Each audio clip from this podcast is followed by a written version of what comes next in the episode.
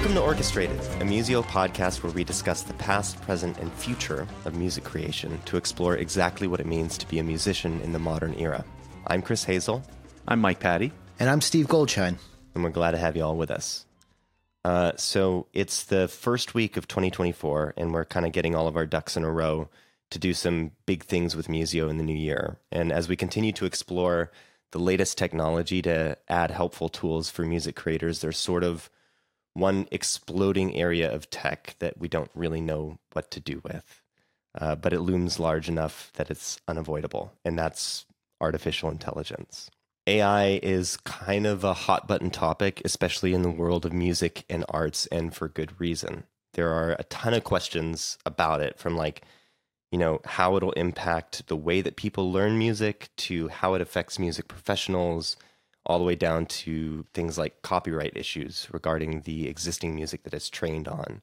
But despite all of that, it's uh, it's coming, and in a lot of ways, it's already here it's sort of like the further integration of AI into the world of music uh, is is inevitable.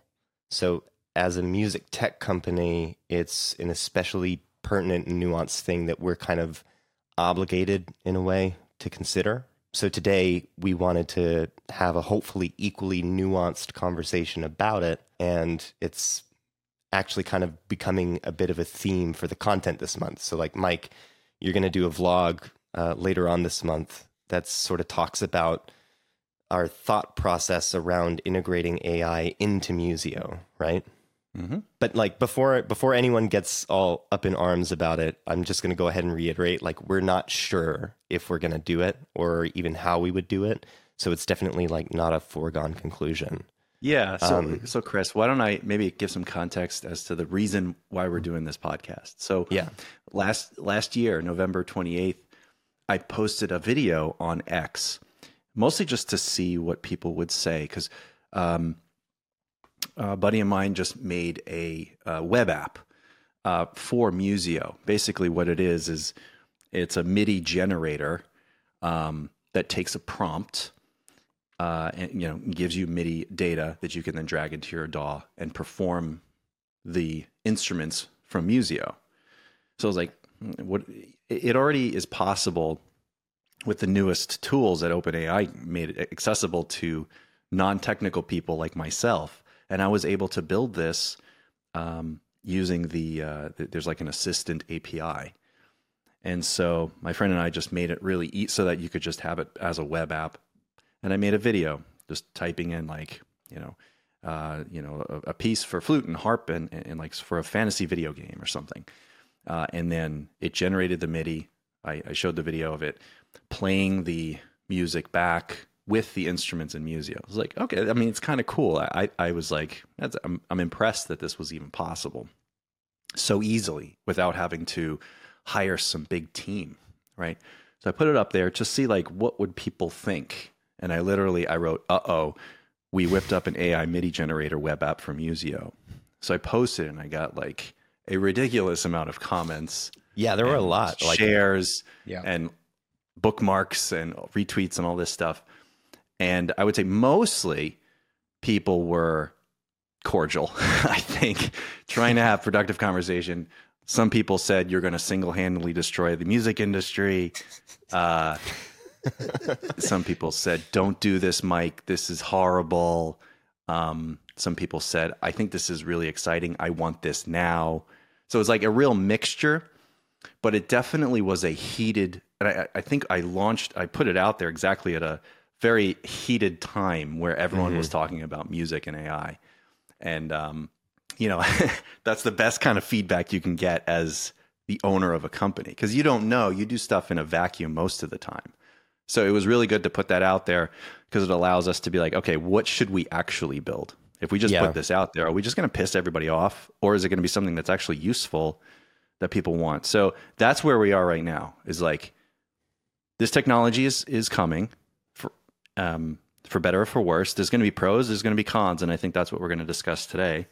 Yeah, and and how do we navigate that? And we're seeing, you know, a lot of other companies navigating this as well. Some are doing it kind of right. Some are making big mistakes. So you know, this is uh, this is why I wanted to have this conversation. Yeah, I mean it's such a it's such a new sort of uh, like wild west type of tech. Just like a lot of tech has been really over the last maybe decade or two, but this one's so new and it's developing so fast that it's something that we kind of have to like talk about. We're a music tech company, right?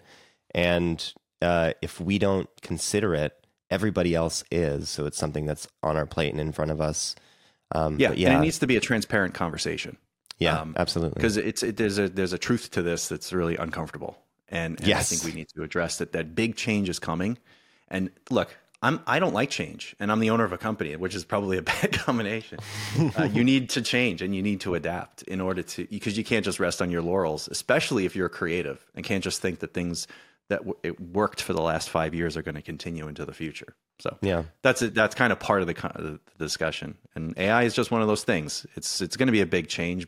I don't think it's going to ruin our lives, but we have to adapt. So yeah, there yeah. are a lot of different ways that it could go. But like, uh, so before we dive into the conversation here, um, just to kind of level set, why don't each of us go around and just give a, a, a brief overview of our own personal feelings about AI? Steve, why don't why don't you start us off?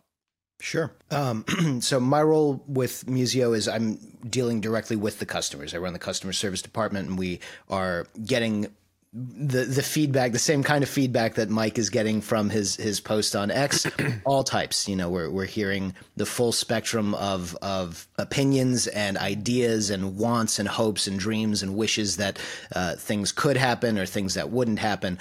We take it all in. And my perspective on this is heavily informed by that. You know what what we're hearing from other people and.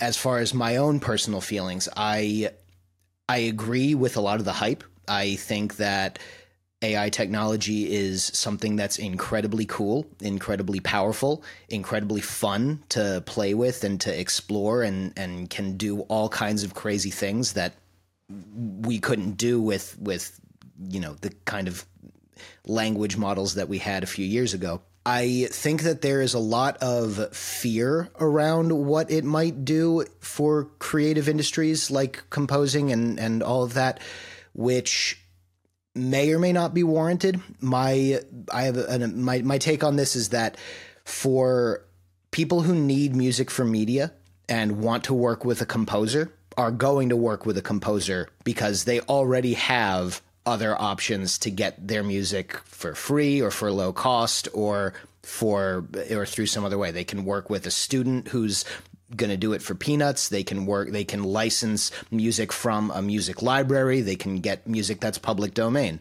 I mean, one of, one of the best examples of this is Always Sunny in Philadelphia. One of the greatest, one of the longest running series of all time now has, uh, very famously used public domain music in their in their early seasons because they couldn't uh, they didn't have a music budget and so it was all all for free and now it's you know I- iconic that that public domain music that has become their theme and that that those options have always existed for for filmmakers and and game developers and and animation producers and people who need these need music for their projects.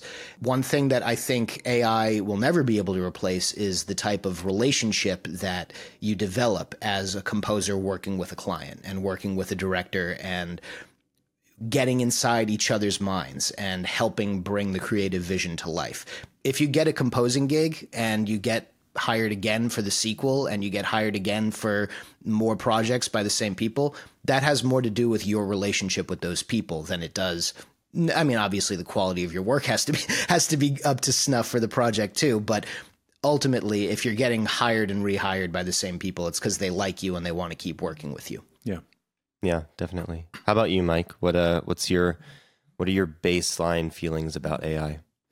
I think it's cool, but what we all thought was we thought it was going to help us do our taxes, but the first thing that's come after is the is uh, is the artist, which is the you know we thought that would be the last thing.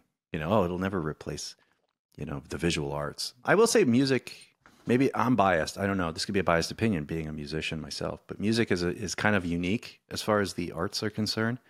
Um, mm-hmm when people listen to music, this is at least how I do. When I listen to music, I'm thinking about the creator of that music. I'm usually thinking, oh, this is this is inspired, you know, or or you're thinking about what that person was going through when they wrote it. You know, there's a there's a human component to it that I think is not really you can't really achieve with with AI. Um, you can get close. I think there could be approximations that can simulate. It's going to be that's what AI is. It's a it's a what do you call it? An imitator. It imitates really well. Yeah. Um, but we all know, like as film composers, and Steve knows because he's he's done this too. You have to be an imitator, and I know that like a lot of the stuff that I've written for projects is kind of phone, has been phoned in. Don't tell anybody that, but like sometimes you got to crank it out real fast, and it's not always inspired. You just gotta, okay, we want something to sound like this. That you know, it needs to sound like from this movie, or it's temped with some other Exactly. score or whatever. Yeah. you you're kind of duplicating it, and that it. yeah, it you got to do like a sound alike. Yeah. Yeah, and it does the job, but it's not it's not affecting people's emotions in a deep way. You know, every once in a while you get a chance to write something that really comes from the heart, and uh, you know, so so maybe AI will be useful for those times where you just need to crank something out that isn't isn't it's just sort of uh, utilitarian music, and that'll be that'll be useful. But yeah, I mean that's that's where the rub is. I think is Yeah. Um, I, I kind of come from a, a like my my initial position on AI has always been pretty staunchly anti AI. You know, I have a whole YouTube channel that's called The Art of Sucking at Music that's all about like not taking shortcuts and understanding that learning how to play music or learning any skill uh, requires work and it requires time and effort and those kinds of things. However, uh, lately, especially like working with Cinesamples and and doing those kinds of uh, like doing the the video stuff and thumbnails and all of that stuff, it's like I've been using a lot more AI, and there are I, I've I've been seeing it integrated in certain ways that um, that support the creator. They don't replace the creator, um, and I I I am actually kind of like in favor of continuing to build tools that support creators, but I also have to realize that that's not exactly the world that we live in. Like it's it's available to everybody, and just as much as you know, smaller creators like you or me might want to have AI tools that support our process. There's also like big corporations that want to have AI tools that support their bottom line, and so it could go in a lot of different directions and it probably will go in many different directions at once. Some of them will be positive for music and the arts, some of them will be negative for music and the arts. And we're just going to have to see uh, which one of those wins out. But I'm, I'm, I'm wary of it, but I'm also understanding or, beginning to understand um, the benefits of it too.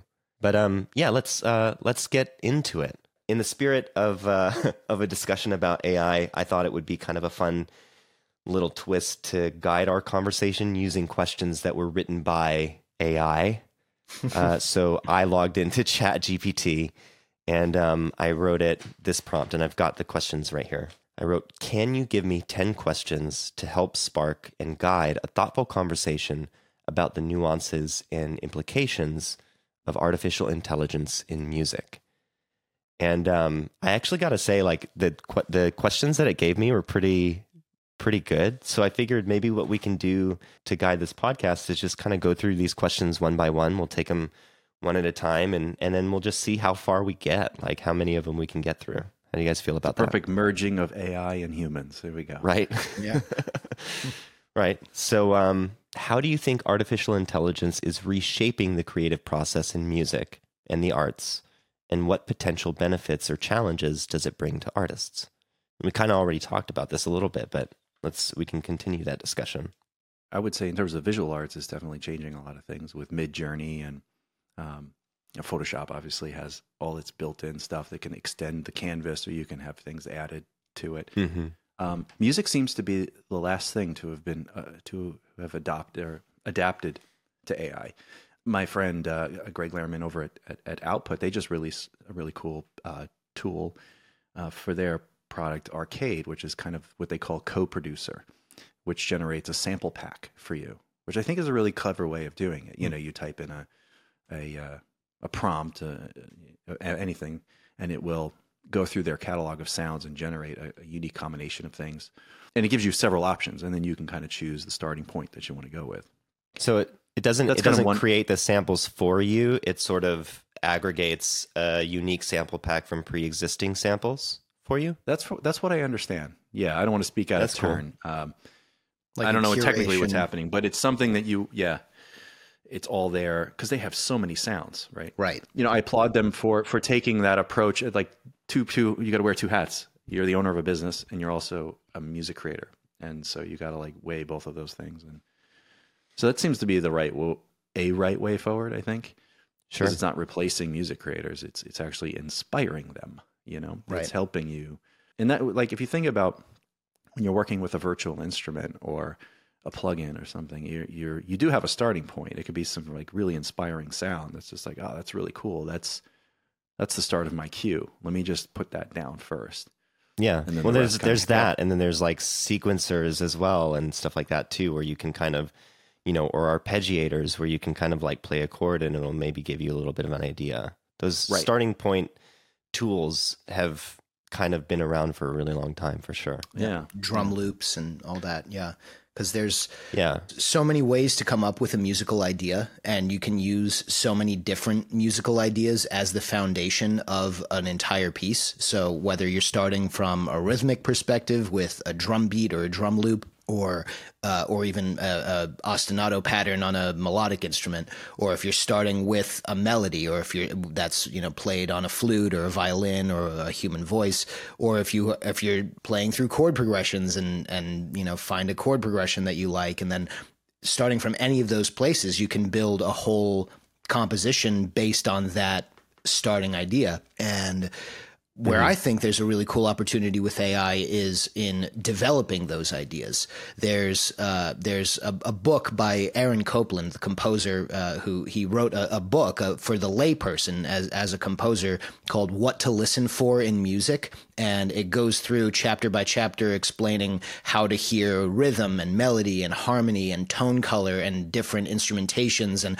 all of the different ways that composers view these things and use them as the basis for what they do to to create and develop a theme. And he talks about how a composer starts with a musical idea and sometimes that inspiration strikes without warning there's no you know sometimes we've all we've all had this experience as music creators where we come up with some of our best ideas when we're in no way near our studio or in a in Yeah, a like the most to, inopportune time. yeah, exactly. In, in the shower or driving home and stuck in traffic or something, and you know, thank thank goodness for voice memos and being able to to record, uh, you know, say, hum an idea into that. And but as a foundation, and now in the world of of uh, you know, with electronic production and and sample libraries and virtual instruments, we have so many cool sounds at our disposal that never existed in in Aaron Copland's time. So we you can get inspired by a sound effect or, or a musical idea or, or a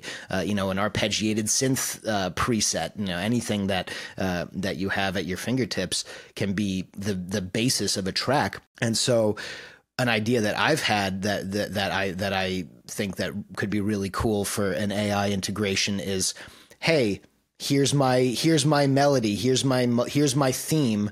Re- uh, rearrange this or reorchestrate this as a 1940s jazz ballad or as a an you know an uh, classical uh, ballet style piece or in you know in the style of a modern film score for an action cue and and uh, get a bunch of different options for how to further develop that theme because sometimes we get stuck in an eight bar loop and we love that eight bar loop and then when it's time to go to something else we ruin the entire the entire track and give up on the project and and uh, maybe come back to it later and Frankenstein it in with something else. But that's one of the ways that I think that there's a cool opportunity to to Yeah.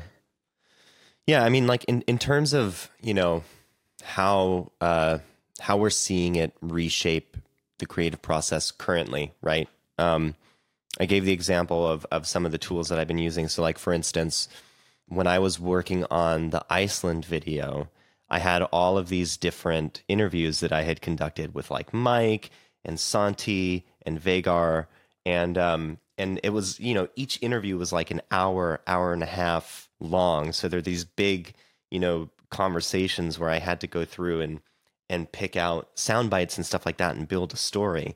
And normally the way that you would do that is you would print out the transcripts and then you would go through manually looking at actual paper with transcripts on it and you would highlight the sound bites that you want and then you would take those put those on a piece of paper you know and then arrange them sort of in a way you know maybe in your computer or in a word document arrange them in a way that tells a story and then you would have to make sure that you you had the time codes for everything and you knew where everything was within the interview um, and then you would go through and you would use the time codes to find those bits in the interviews and then put them together in a timeline. One of Premiere's new AI features is it's um it'll you know automatically sort of like construct a transcript of each interview for you, which is really cool. Uh, it's not always it's not always perfect, you know. Sometimes it gets words wrong, but for the most part, it's really good. But then they also have this new feature now that's like called text based editing. So if you have uh, the you know the raw interview open and you have the transcript open and you're going through and you're reading through it looking for something, you can like say, uh, you know, I wanted to have a soundbite of someone saying something about the culture of Iceland. I could type in culture and then it would highlight all of the times that you know Mike said culture or cultural nice. or something like that and then I could find the soundbite that I wanted, and I could highlight from the word that I wanted him to start at to the word that I wanted him to end at, and then grab it from the transcript, so the text, and drag it into into my timeline, and it would oh, populate. Wow. Yeah, and it would populate cool. the uh, the appropriate in and out points for the for the footage. I was wondering how you make these videos so fast, Chris. that was that's so the the uh, the Iceland video is the only time that I've done that. It was the first time that's that I've cool. that I've used yeah. it. It's a brand new feature in Premiere, and it's really really cool. Um, so that's right. one way that I see it reshaping the creative process. Where I'm like, that's super useful, right? Because yeah. it's it takes a process that's usually extremely tedious. It's not like it replaces the need to learn how to edit videos.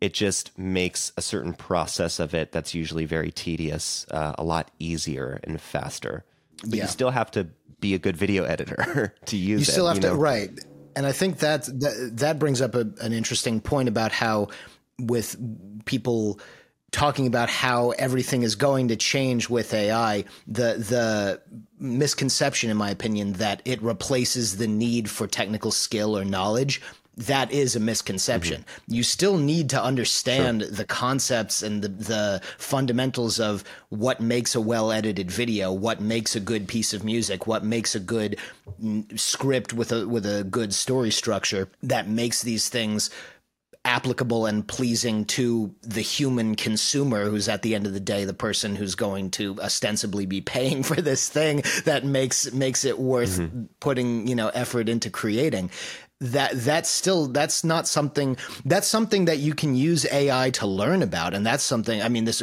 I'm probably getting ahead of ourselves in, in the next nine questions that we've got coming up, but one of the best applications is for learning how to how to understand these things better.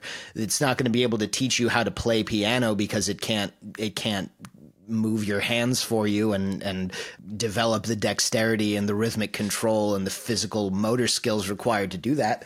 But it can explain the history of of how a piano that we know as as we know it came to be built and and the construction of it. And one of my favorite ways to use chat gpt and, and ai technology for learning is you can ask it a specific question and get a direct answer and you know it used to be mm-hmm. you had to google something if you had a specific question you google something and then it gives you a bunch of articles and then you have to comb through the articles and most of the information in those articles goes over your head because the reason I asked the question in the first place is because I don't know anything about this, and so I'm just kind of reading through yeah. the article, and my eyes are glazing over, and I finally see, oh, okay, cool, there was the answer to the thing, but now I have like ten other questions that came up, and I don't have the the wherewithal to go back through and Google all ten of them.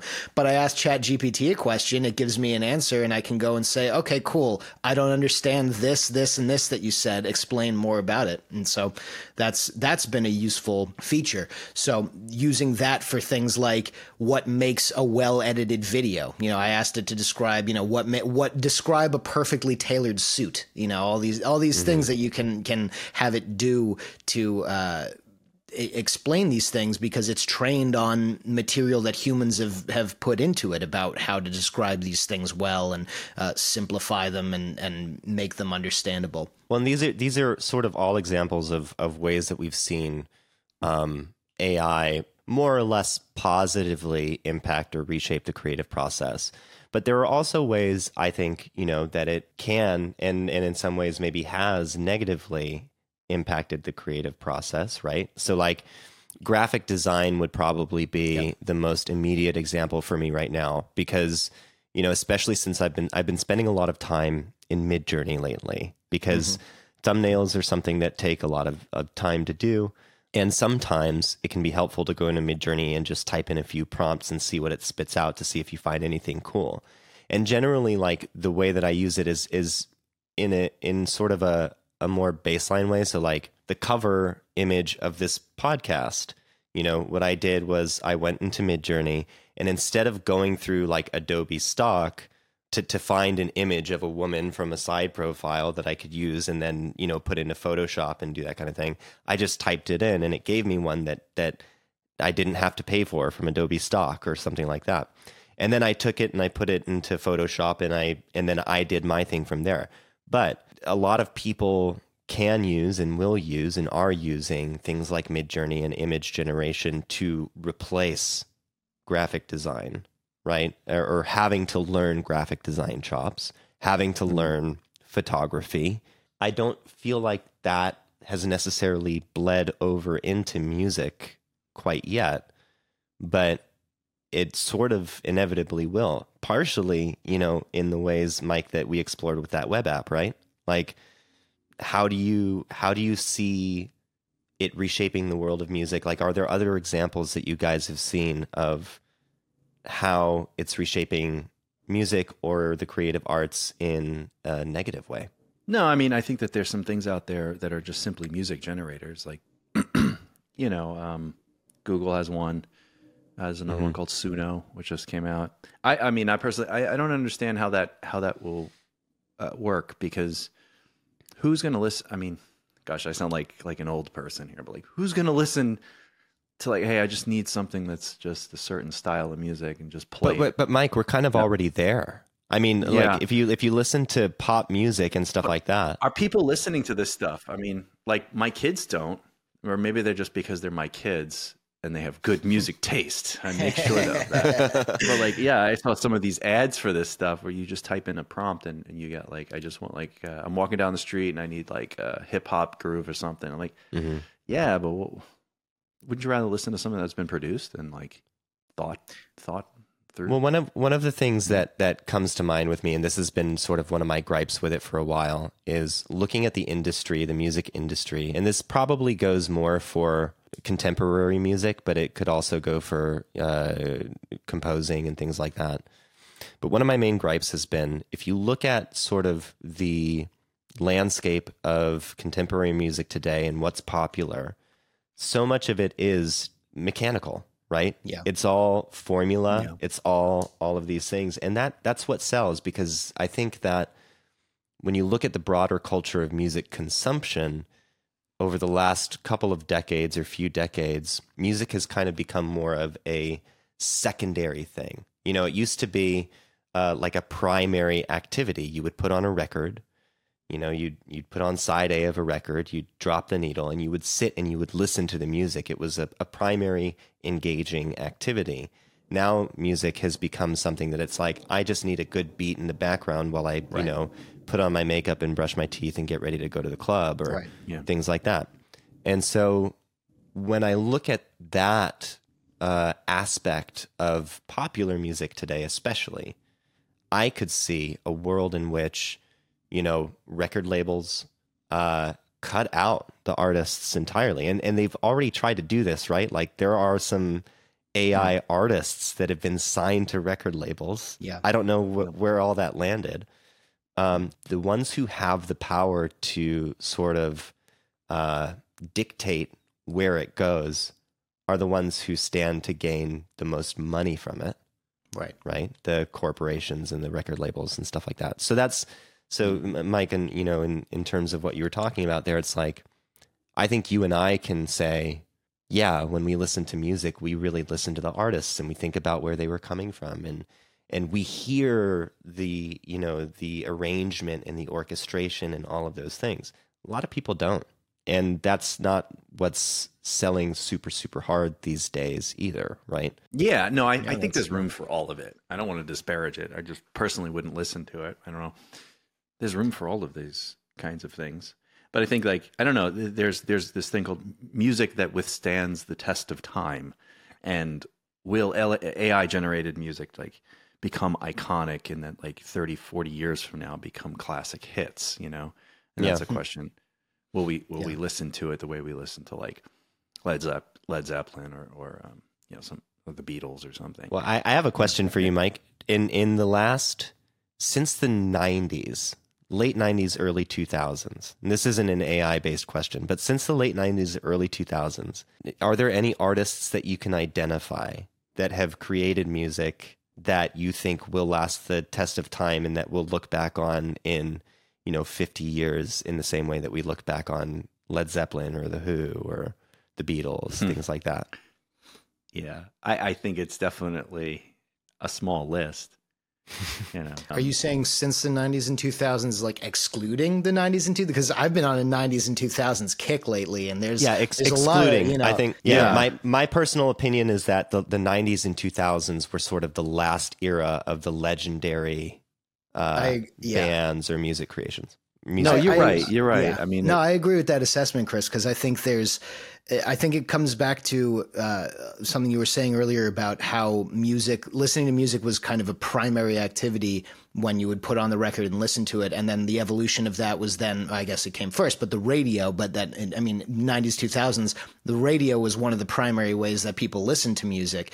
And the, the advent of streaming with Spotify and Apple Music has really changed uh, the way that music is created now, and and uh, and then you know TikTok has has further uh, gone down that hole because in in the 90s and 2000s, the ideal song length to be played on the radio was about three and a half minutes. So most of the music that was being produced and and written by by bands, similar sounds, similar instrumentations, similar types of beats and chord progressions, and and uh, you know guitar tones and vocal effects and things that they were using. And part of the reason for that was the radio stations liked that because that was what kept people listening, so that then they could get them and get the commercials in front of them, and and that's uh, that was the driver there. Then with streaming and the monetization of being paid per play, but being paid an extremely small amount of money per play. That's that Yeah. was the uh, the beginning of shrinking of people's attention spans. You know, you can't write, you can't, you know, you don't see many many prog rock bands putting out eight and a half minute tracks uh, on on Spotify anymore because it's really hard to get someone to sit and listen to that and and get paid point oh oh oh oh oh oh oh oh oh oh two cents for for one stream all the way through. So now we've seen things get down to you know two to two and a half minutes, or and and you see bands releasing the same track as a single and then they'll release two more tracks and then put them together on a single and it'll be a different album so that you can stream all three of them differently. And then they'll put out an album of, of songs and all three of those tracks from the two singles will be on that album. So they're getting basically triple income streams out of the same the same songs.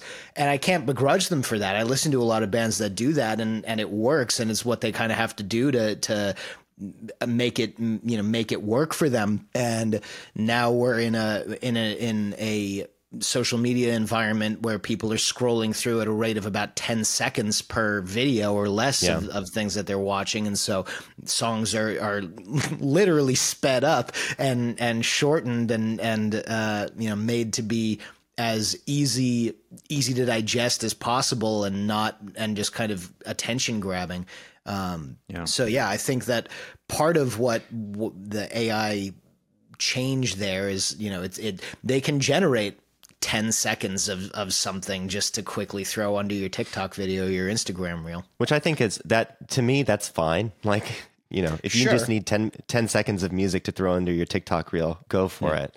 But Right. if a if a record label wants to create three minutes of uh, the next hit single, Right. uh, yeah. or if a production company wants to create, you know, a, a two and a half minute cue that fits their scene perfectly, Right. then that's where it starts to get a little tricky, right? yeah. I, d- I don't see them putting out now that's what I call music 237 and it's just 140 15 second tracks. Oh my god, I remember those CDs. Right. Uh, the next question, and it's this. This question is sort of like the one we just answered. It's uh, in what ways have you observed AI being used in the creation of music or artistic expressions, and how does it compare to to traditional methods? And I, I feel like we kind of talked about that already. So I'm gonna I'm gonna rephrase this or restructure this a little bit for people who are just getting into music um, with these AI tools available um, how is that going to sort of impact their musical journey and how do you think that that contrasts with sort of the more traditional way to learn music Yeah. Well, I think overall we're we're seeing this trend from, you know, going back to the '90s, where most people were just consumers of music, and creators of music were sort of a very small subset. You know, you needed a proper studio and all of this stuff, and a budget to cr- to create music, and it's been democratized with technology, Mhm. where there's some incredible music just being written today in home studios. Um, the downside, obviously, is there's no big machine uh, behind it all to to get it out there. But I think we're going to see even more of that sort of where music creation becomes uh, more accessible to more people. And I think AI is just part of that. I mean, it's um, I think people are still going to want to compose and write music, you know, the old-fashioned way. And by old-fashioned, I mean with a sequencer and with a DAW Yeah. and with Right. uh, and, and MIDI and sample libraries, um, because there's something uh, really uh, en- enjoyable about just composing. I mean, you've Yeah. you, you know, creating is is a is an act, and it's something that we just really love as humans. And I think AI is just there to be the assistant to help us. And um, you, you don't get that experience if you're just typing a prompt in and then you're getting something. I don't feel that when I'm working with Midjourney. It's more like a tool. Right. It's like this fun magic trick that's cool, but I don't feel like I've expressed that uh, creative gene. You know, Sure. and that's something that's going to be true in 10 years, 50 years, 100 years from now. Humans are creative by their nature. And there's something about that process, sort of even the painstaking process of making minute decisions about, in this case, what your velocity should be on the C sharp or whatever. Like uh, that kind of stuff is always going to be um, something that people want to do. So I guess to answer the question, I guess just more people are going to be making music. There's going to be just more of that. do you think it's that like more people will be making music but less people will be learning how to make music so like if Um, let's say let's say prompt prompt based uh, music generation or midi generation becomes a thing and that becomes you know a way that people start to interact with music do you see that as a as a road to more people playing music who don't actually know how to play music or do you see that as an inroad I- For people to get I- curious. You said it. You said it. I, I see it more as an inroad, a gateway drug, if you will, to music creation.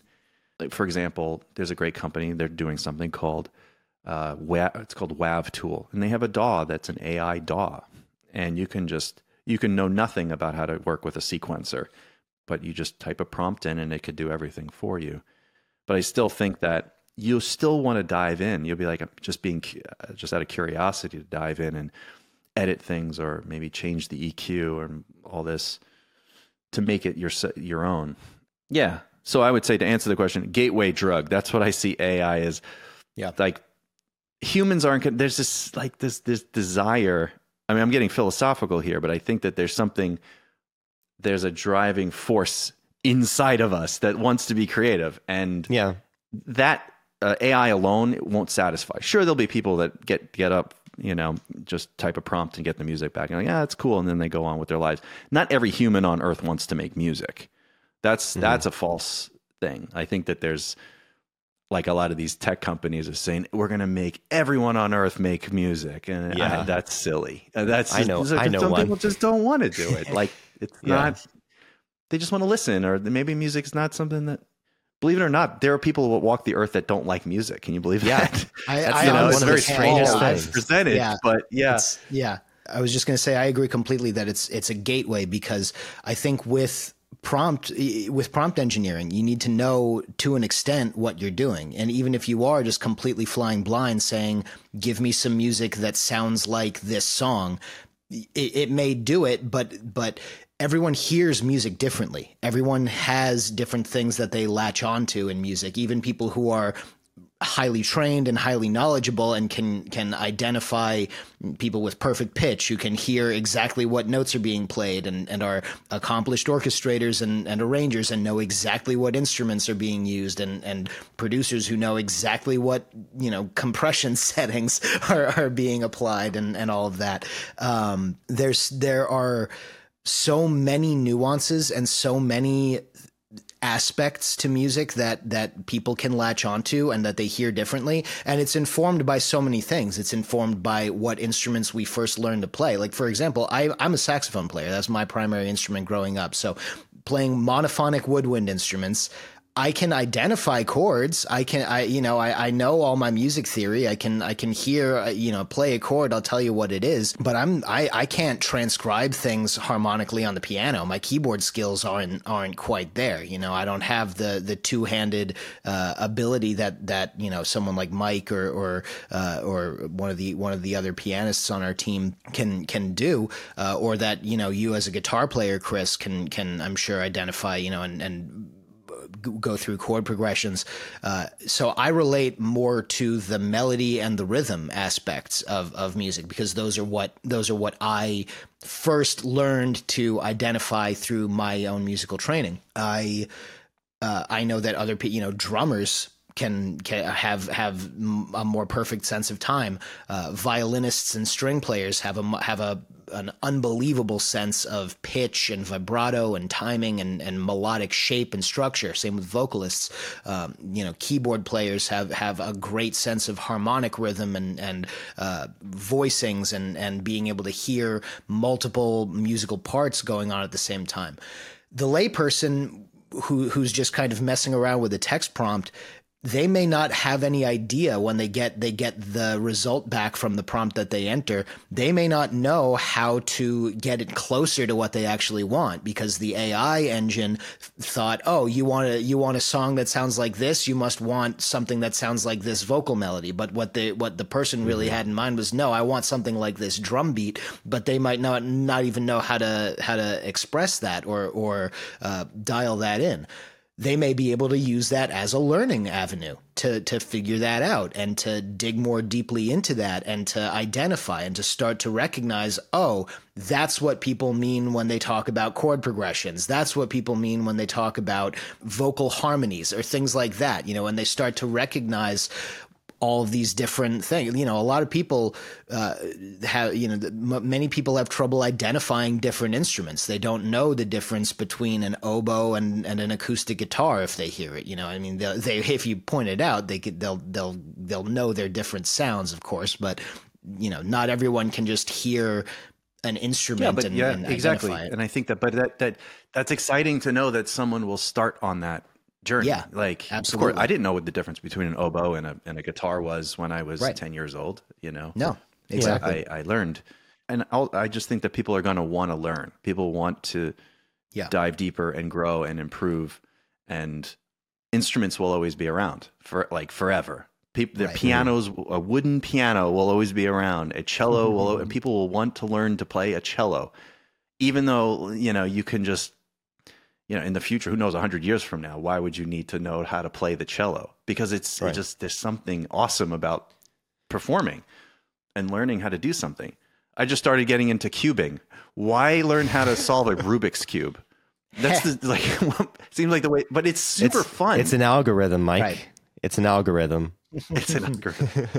it's like a it's a weird art form, you know. These super nerds who can do this stuff in five seconds, but a computer can solve a Rubik's cube faster than any human. Why should humans learn how to do that? You know. Well, I, I think I you know I think it's it's you know just like everything else, including music, tech, and AI and all this stuff. It's pretty nuanced, right? Because if you go back to like hip hop and the introduction of of sampling, using using sampling other people's music in your music, right? Uh, what would that be like the beginning of the '80s? Kind of. A lot of people were saying that's not playing music. That's not that's not music making, right? Right. When sequencers and synthesizers came out, that's not music. That's not music making. That's programming. Yeah. And today, today we have people that started out or got into music by literally using a mouse and a keyboard, not a music keyboard, but a computer keyboard, and uh, penciled in MIDI notes into the piano roll. And some of those people may have gone and learned a piano and may have gone and learned an instrument. And then some of those people might still just be or are still just, you know, penciling in MIDI notes into into a uh, into a piano roll. So I think That's think how it's I like do most of mine, and I do know I do know how to do it, but I like anything else, it's going to be you know a, a spectrum, right? And there are and there's going to be a whole new sector of like professional musicians that come out that are text-based prompt musicians, right? If that's if that's the form of AI in music that that emerges, um, you know, just like there are DJs who perform large, large concerts for thousands and thousands of people who didn't play a single musical note in their lives, right? right. Right. Right. Um, that's a big assumption. Uh, DJs, you, you're fine. I'm not judging you. It's okay. But it's No, all it- different. yeah, it's become an art point. form. It used to be disparaged, but now it's like My my alma mater, Berklee College of Music, has they they now recognize laptop as a principal instrument. You can you can go and and learn how to use Ableton Live and other software as your your primary means of of relating to and creating music.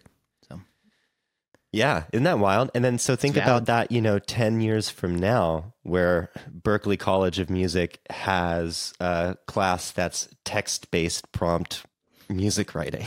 Yeah, Like They might teach- already that have teaches- that class, It's more know. of a it's more of a writing class. Yeah, it's Right. more of like a literature class than it is Yep. a music class. That's pretty wild. Guys, like we're we're two questions in, right? And uh, we're hour. already 53 minutes into this. Um, so so maybe we'll do maybe we'll do one more question uh, from from chat gpt and then I, I have a question of my own as well. Um, do you think that ai could truly understand and evoke emotions in art? And how does the emotional the emotional aspect how does the emotional aspect of uh, artistic creation change when AI is involved? Hmm, talk about philosophical. That's what podcasts are for, man. exactly. Yeah. Yeah, that's a tough one because it can create it can create a chord progression for you, which can evoke a certain emotion. There's your emotion. But like, oh gosh, I don't know. Like when you think of uh, what film composers do or game composers, their job is basically using music as a way to manipulate emotions. And it's just sort of like there's this bag of tricks you can go, you know, there's like 86 different things you can do using uh, chord progressions, using instrumentation, using melody to achieve certain or to evoke certain emotions. Mhm. And um, I think that AI could certainly learn that bag of tricks. But yeah, I don't know. This is like who the heck knows? Um, can will will is there a limit to that? You know, Right. Well, could it, it- create something that like John Williams could create? I don't know. I mm. don't think so. Well, that's Maybe. yeah, because I mean that that bag of tricks. That's the training that composers undergo. We we describe those things to each other. We express this is what you know. This is how you evoke a feeling of dramatic suspense or you you know romance or or joy or you know this is a, a sound that that makes you feel at peace or or uh, fired up for action. I think that AI can can understand how to take that in and then regurgitate it basically and and because as you said earlier Mike it's an imitator it can it it understands the X means X, Y means Y. These are these are the things that it can take in with that uh, that information that it's given and and retain that and and uh, find you know and and put it back out with similar patterns. I don't think it, it what, what we describe as human emotion and and feeling. It, it's a physical experience. It's a it's a psychological experience. It's something that has so much to do with with physiological factors that computers just don't have and and that that AI language yeah. models don't they, they don't have the hormones and brain chemistry and and and you know psychological experiences that we do but it can it can imitate it and yeah the going back to the idea the musical idea that someone like John Williams can come up with that's something that that comes from an unknown place. It doesn't really. Uh, th- there's no way to kind of predict it. There's no way to to uh, make it happen when you need it to happen. It, it, and that's why uh, the concept of talent and and all of that is so you know prevalent. And yeah, I think we're touching on the difference between originality and imitation. And I remember one of the like when I was first starting out as a composer, and I I got my first project and I basically like scored it and it sounded like Alan Silvestri Back to the Future and I was using all the kind of tricks that Alan Silvestri uses in that movie, mostly octatonic scales and you know, all these things. And we actually recorded it with a live orchestra. I was super proud of it. And I sent it to a composer, Joel, Joel McNeely, who was somebody I was kind of working with early in the early 2000s. And he gave me really very uh, direct advice. And he says, don't be an imitator like mm-hmm. he didn't because he did he thought it was very well written and everything, but he's like, this is just an imitation. Mm-hmm. Do something original. And that's probably why I never won an Academy Award. I'm not like a famous composer because I got really good at imitating. That's what I did. Right. And but the guys that have really succeeded, I found, had a voice that was original. And so that's the question: Can AI be purely original without just um, being an imitator? Well, and I, I think too, I think too, it, it like the the subject of human of the human quality of music and art and stuff like that comes down to e- even a more granular level than uh, arrangement or chord structure or things like that, like or originality, right? Like coming down to the idea of how somebody plays an instrument. So to use an, an example here, like you can take a solo cello from one of Musio's, like from Cinestrings, one of the Cinestrings libraries, or you can take a solo cello from Tina Guo's cello, right? And they're going to sound very different because of the way that Tina Guo plays her cello. That's what makes her library unique and just and her style unique, the way that she plays. And I remember watching this um uh, this YouTube video. Do you guys know who Rick Beato is on YouTube? Mm-hmm. Mm-hmm, He's like one of the one of the biggest music YouTubers. But he was he was he did this video where he was analyzing John Bonham's drum tracks from for when the levee breaks. Oh yeah. And what makes it so unique. And then he takes it and he quantizes it. And as soon as it's quantized, it no longer sounds like John Bonham, right? Mm-hmm. Because the thing that makes a group of people playing together human is the imperfection is yeah. the, the the the imperfection that you can't you can't fabricate you know it's the things that happen in a moment when you're playing together that you can't replicate you can't plan for it you know things like when you're when you're a bunch of people playing together you have all of these different elements going on and everyone's going to make mistakes like things are going to go wrong or something's going to change someone's going to slow down or someone's going to speed up and you're all listening to each other and you have to kind of like it's this dance that happens between people.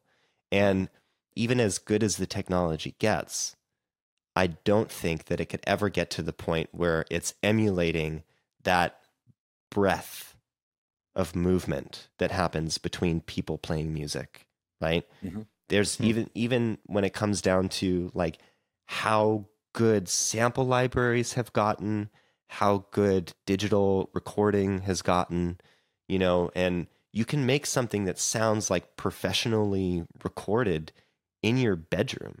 I, I scored an Emmy award winning ESPN documentary in my bedroom at my dad's house. That's that's how, you know, that's how good tech has gotten.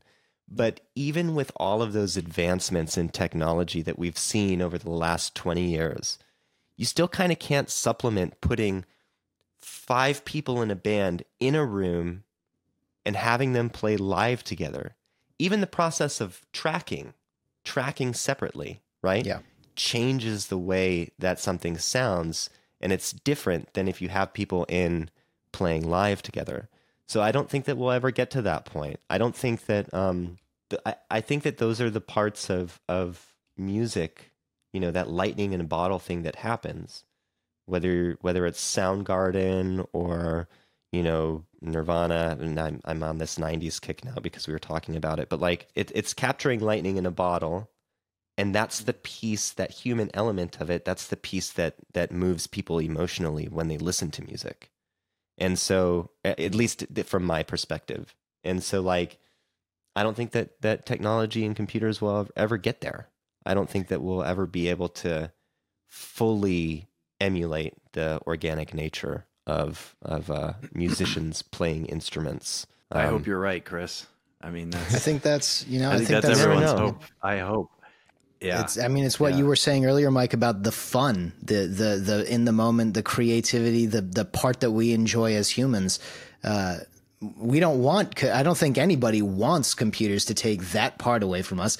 But as you were just talking, Chris, I did, I did have a, you know, it would be fun to see people put five laptops in a room together and, and create some system where they're they're generating and listening to each other and, and you know an AI jam band going on. I think uh, you know that that's that I'd I'd watch I'd watch that right. once for the novelty. I think actually, you know what, Mike? I think that's a good idea. Maybe we should use that web app and try and figure out a way to like daisy yeah. chain five of go. our computers yeah. together, and we can like do an AI an AI yeah. jam real time. And it's just it's just feedback. It's just an cool. AI feedback loop. yeah. Well, we're coming we're coming up on on the hour here. Um, and we've gotten through three questions. So I think that's that's that means that uh, Chat GPT did a very good job of uh, writing questions to prompt a thoughtful conversation about AI because it was so thoughtful that we could only answer three of those questions. But I do have one question of my own, and it's it's maybe like less of a question and more of a discussion. You know, as we said, sort of at the top of this episode, we're a music tech company. We're focused on providing tools that help music creators create music. Mm-hmm. Uh, and being that AI is such a big direction that things are going, you know, we have to consider it at the very least. We don't know if we're going to implement it, uh, and if we do, how we would in- implement it. Um, but it's something that we have to talk about, and that's sort of what this whole discussion is about. So I just wanted to like talk about, you know, ways that we think we might, if we do, implement AI. Um, what are the considerations that we have when talking, when having that discussion in terms of our own product, in terms of Musio? Uh, what could those things look like, and and what do we want to make sure that we do right with it? I think that it's more of a figuring out what do people want and keeping that open dialogue the thing is we, we're building something for people. We're not going to just build something totally in a vacuum and just be like this is what you're going to use good luck. And right. that's one of the best things about musio is that there's all this like feedback. There's a feedback button in the in the app that you can just you, you talk to the team and and we respond and and apply apply the feedback pretty quickly. Um, but yeah no I, I think that there should be something. I just don't know what uh, the, there's also limitations. I mean, Musio is a plugin that runs in a DAW. Right. So there's like limitations right there uh, with with what you can do. Um, for me, like when I was just trying to figure this out, I think that having some kind of a MIDI generator would be could be useful. Uh, one that could, you know, basically take the information that's already being played and and then offer you something that you can add. like, hey, can you add a um, a staccato string line to this, or could you add a drum loop, or give give me a eight bar drum loop for this, using you know, and then it can pull up one of the many drum kits that we have and just drag it in, have it uh, actually um, listen to the MIDI because it could do that. Right. It's, it's performing the MIDI, so there's no reason why it can't listen.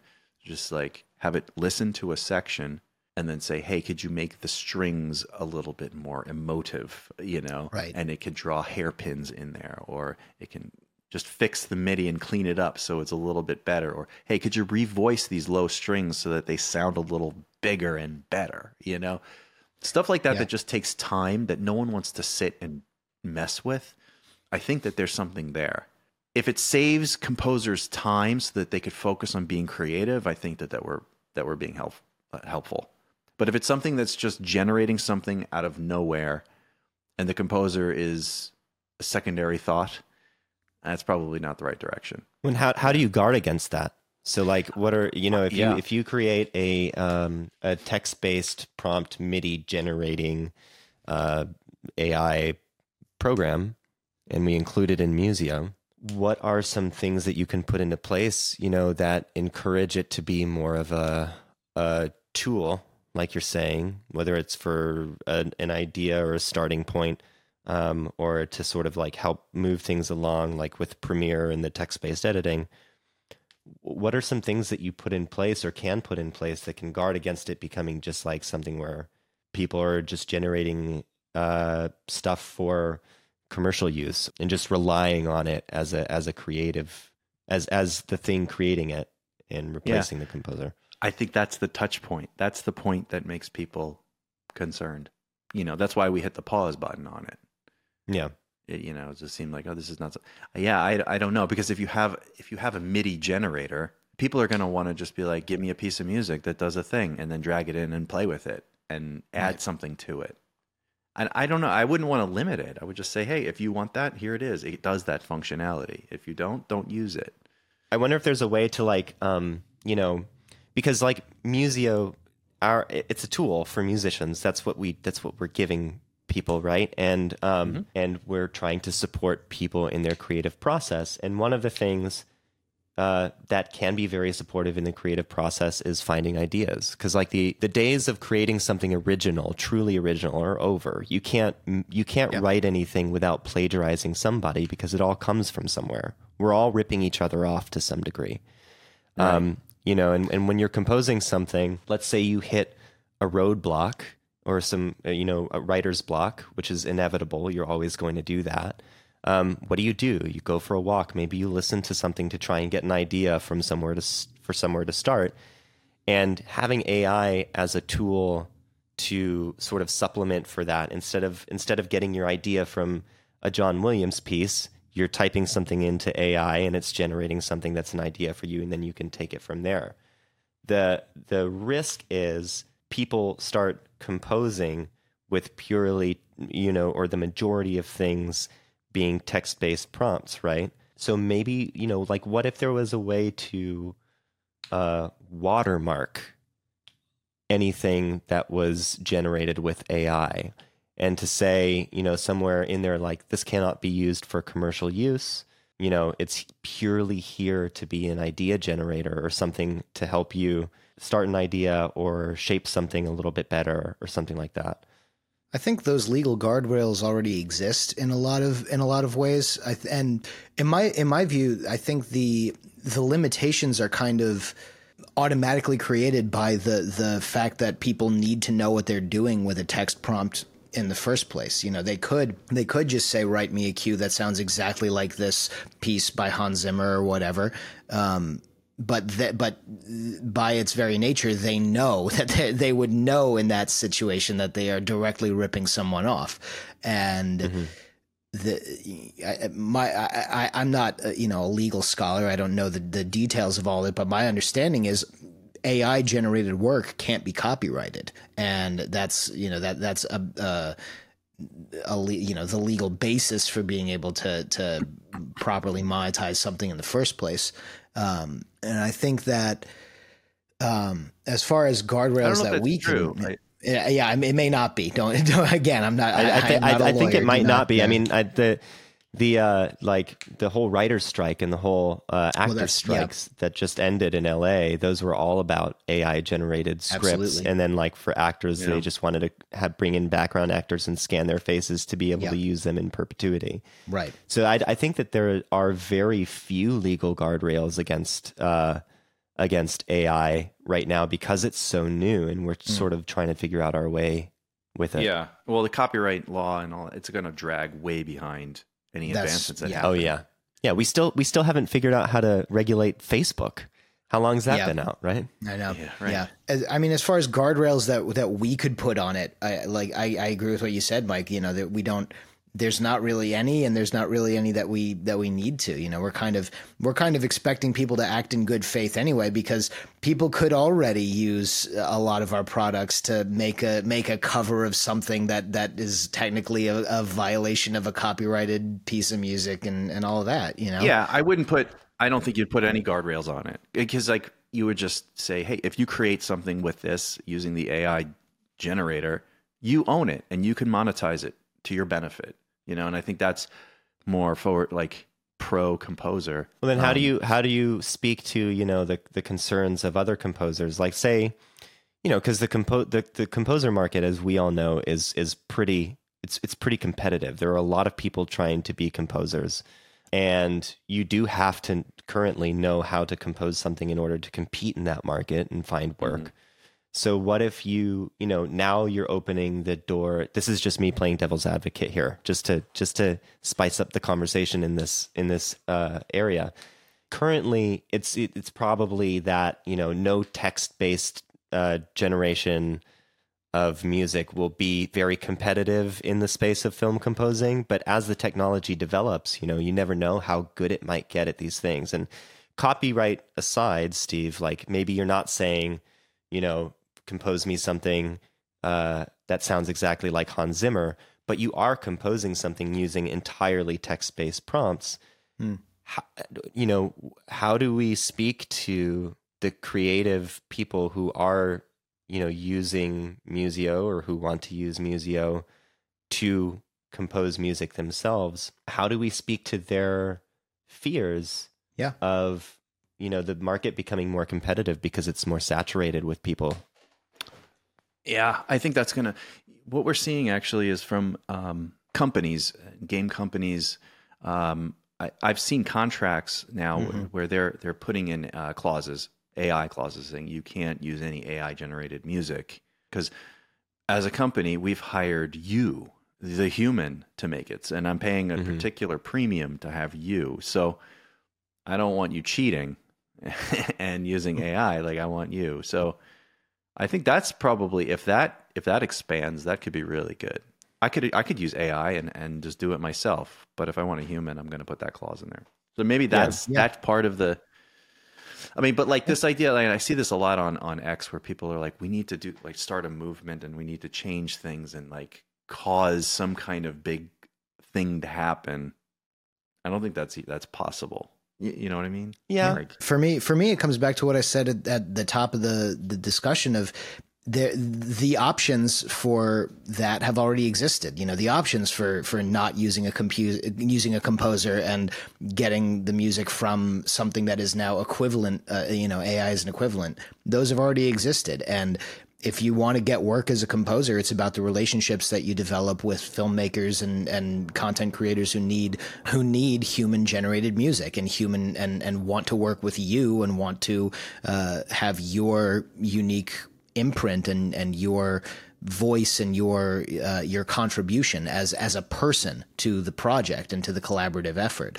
Uh, and I think that that's something that's not really going away. I think that even with th- how starved the streaming services are for content and how they're just greenlighting everything and and you know and trying to trying to get as many movies and shows and and things out there as possible. There are still tons of independent game developers, independent filmmakers, independent web series creators who are looking to create art for the sake of creating art and and to make movies and games and and animated content and things that they that that are important to them. And part of what makes it important to them is the fact that other humans were involved in it. And and people came together to create something that's greater than the sum of its parts. And i think that that's something that you know it's the same kind of same kind of concerns that people had when uh, when sample libraries came onto the uh, the, the scene and and people said, "Oh, mm. this is going to put orchestra musicians out of work. No one's going to no one's going to want to record live musicians anymore." And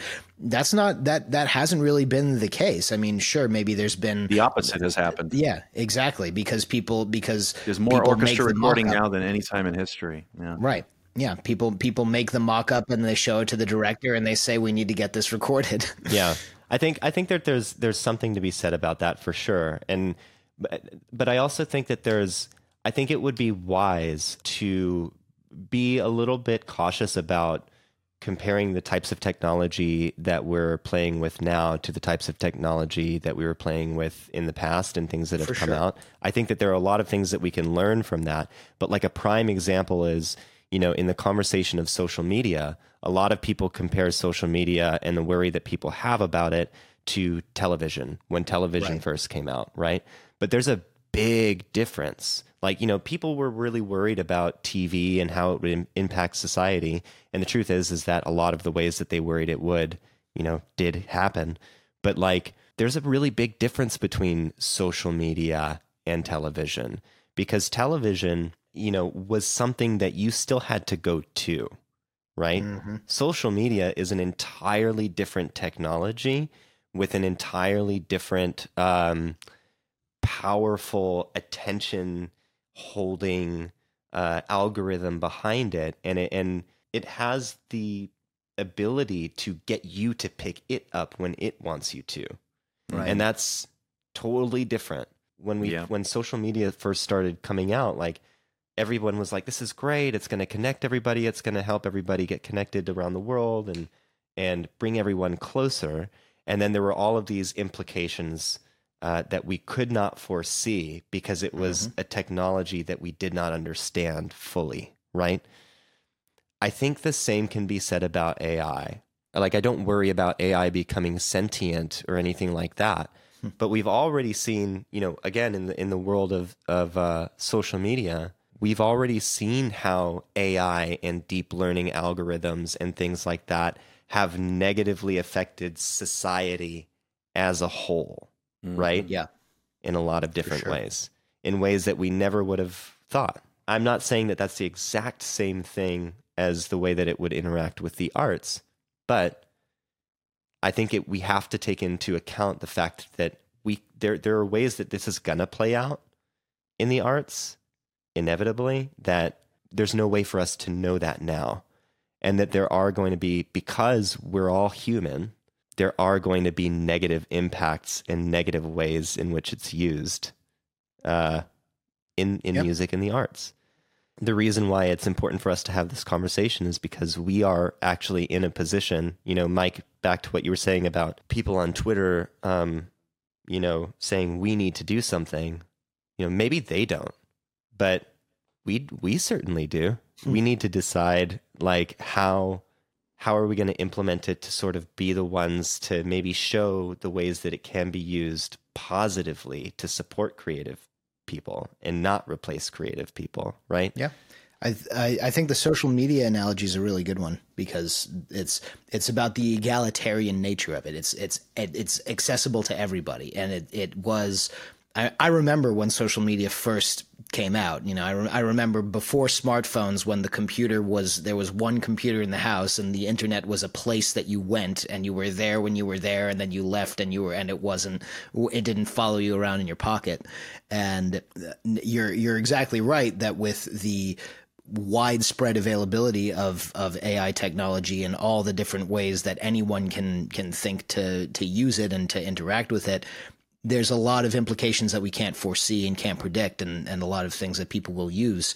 Um, but I want to go back to uh, touching on the uh, how we could use it and how we can we can implement it. Something that that I was thinking about when you were uh, describing it as as an assistive tool, Mike. One of the things that that's come to mind, and this is probably a discussion to have in a meeting and, and everything, but uh, one of the ways that that it could be cool is, hey, here's this melody that I've written what are the I'm I'm just using the the sustain patch and and here are the notes that I have. What are the best articulations to use instead of instead of just you know having it be sustained notes? You know what it, wh- which of these notes should be spiccato or staccato or marcato instead? Or uh, what what are the you know what what are the best ways to get the most realistic performance based on the samples that we have available because we recorded all those articulations and and the process of going through and and changing the you know each one to be, each note in your your sequence to be the right articulation and then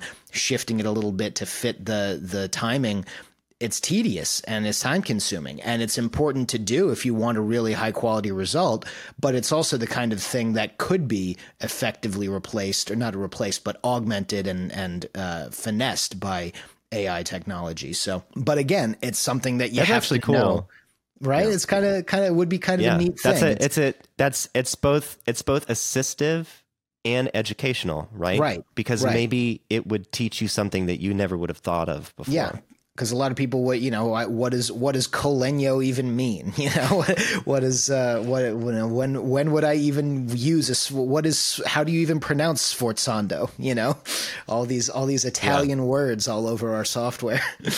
No, that's good. I think it's about yeah, it's like building the technology, but meeting people where they where they're at already Yeah. in their workflows. Like when uh, self-driving cars came out, they didn't like remove the steering wheel. They didn't. There aren't these just like pods that just drive around. It's an actual car still, you know, that has this added feature to it. I, I still think we need the steering wheel, like the DAW and and Right. plugins and things like that. That's not going away anytime soon. well, they're also getting just- more powerful too. Yeah, Yeah. So meeting people where they're at and, and integrating it into the workflows that we're all familiar with already. Yeah. Until the next generation, the, the, the kids that are 12 years old right now are, are going to learn whatever's new. yeah. then when when the when the Neuralink actually gets really good, and then it can just transcribe the musical idea right out of your brain and and uh, and Yeah, yeah. orchestrate it for you there. I think it's an exciting time. It's overall very positive. I mean, there's a lot of negatives, but I think that there's, I don't know. It's, it's, what's difficult, I think, is just based off the last hour and a half, we don't know what the future is, right? It's just kind of, we're speculating and no one on earth knows what the heck's going to happen. But we're in this place where we're just going to like, we're, we're very alert and like aware of where things are going. And we just, uh, you know, everyone has to be ready to adapt.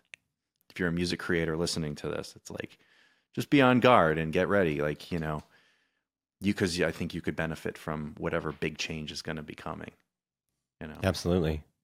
Well, guys, this has been this has been a really uh, a really kind of interesting conversation. It, it's, I think it's interesting that we all we all have our sort of different perspectives on it, um, and you know, as as a music tech company, I think it's it's great to have these discussions and, and bring all of those ideas together. So thanks for sitting down and having this conversation. Is there anything that you guys want to say? Any parting words or anything like that before we No, sign well, off? I, if, uh, anyone that's still listening, I, I mean, I basically, we'd like to hear what your uh, opinions are about this and what you Mhm. would Yep. like to see from a company like us, because this is something we want to, we want to do this right. And, uh, and so put it in the comments. Well, if it's Apple, I don't know, wherever you're what listening, comment or just ping us on, on Twitter or something. Um, because I think that's really going to be very important here so that we can see where people are at. Uh, we want to navigate this carefully and not do anything too too rash. We we read every single feedback submission, and we make we make a lot of the decisions that we do about what what are our priorities for impl- implementing new things into Musio. A lot of the, uh, the the the feedback tickets that we get from users carry a lot of weight in those discussions. So if you have ideas, if you have things you'd like to see, if you have uh, concerns, things that we shouldn't do, share them with us. Tell it, let them know. Hit that submit feedback button in Musio, and, and my team and I will take it all in. All right. So, yeah, guys, um, if you have any ideas about this, if you're watching on YouTube, comment below. Like Steve said, send us a feedback ticket, reach out to us somehow because we really, really would love to hear your thoughts on it. We know it's a super, super nuanced conversation. It's there's no black or white, it's all gray. Um, and so we want to make sure, like Mike said, that we're that we're navigating this in a thoughtful way. So thank you guys so much for sticking with us through this conversation. Um, and listening to us blab on and on. Uh, but uh, thanks for tuning in, and we'll catch you on the next episode. Talk to you later.